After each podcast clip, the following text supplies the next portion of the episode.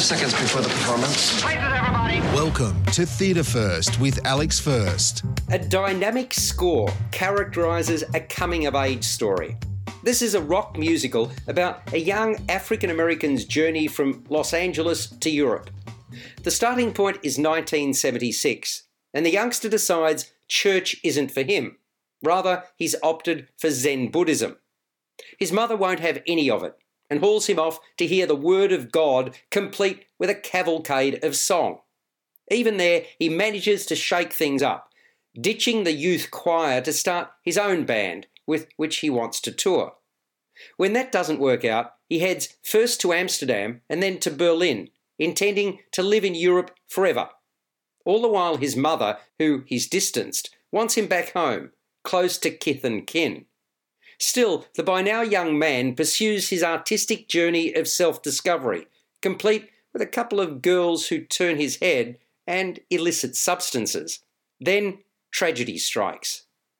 With music by Stew and Heidi Rodewald, and lyrics and book by the former, Passing Strange won the Tony Award for Best Book of a Musical in 2008. The musical, the name of which was inspired by a quote from Shakespeare's Othello, was also adapted for the screen in a documentary by Spike Lee in 2009. Created in collaboration with Annie Dawson and directed by Dean Dryberg, the Antipodes Theatre Company production marks its Australian premiere. It's like a rock concert. There's a talented four piece band led by enthusiastic musical conductor Marissa Soroka with narrative elements.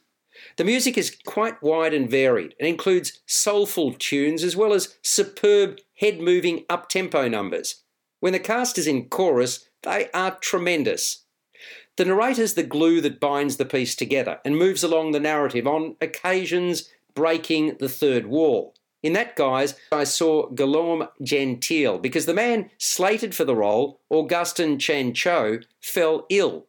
The characterizations are impressive. Grant Young plays the disenchanted youngster who can't seem to find what he's looking for. Sasha Hennequin is his long suffering mother, desperately trying to ground him by highlighting to him what she feels should really matter. I was particularly impressed by Gabriella Van Wyck, who brings sass to multiple roles, as four of the others in the cast also have, including young ladies who turn the youth's head. Theo Williams, too, has a large presence. In one scene in Germany, when he's tearing strips off the hero, Williams is positively fearsome. Hats off to Tia Atang as the pot smoking preacher's son. While it appears for a while that Zara Andrews, who's big on love, has taken the pilgrim to the promised land in Germany. The choreography by Laredo Malcolm in what is a long, narrow stage is impressive. While there's no formal set, lighting plays a large part in setting the mood. There are 11 vertical lighting bars across the back of the thin rectangular platform. Sam Wiley is the lighting designer.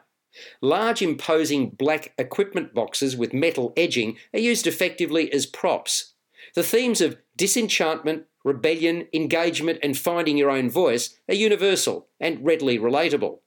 Passing Strange is an exciting, eclectic, and heady mix of rock music with artistic temperament and existential angst. It's playing at the Meat Market Stables in North Melbourne until the 10th of July 2022. You've been listening to Theatre First with Alex First. Available at Apple Podcasts, Google Podcasts, Spotify, iHeartRadio, or your favourite podcast player. You can also stream on demand at Bytes.com.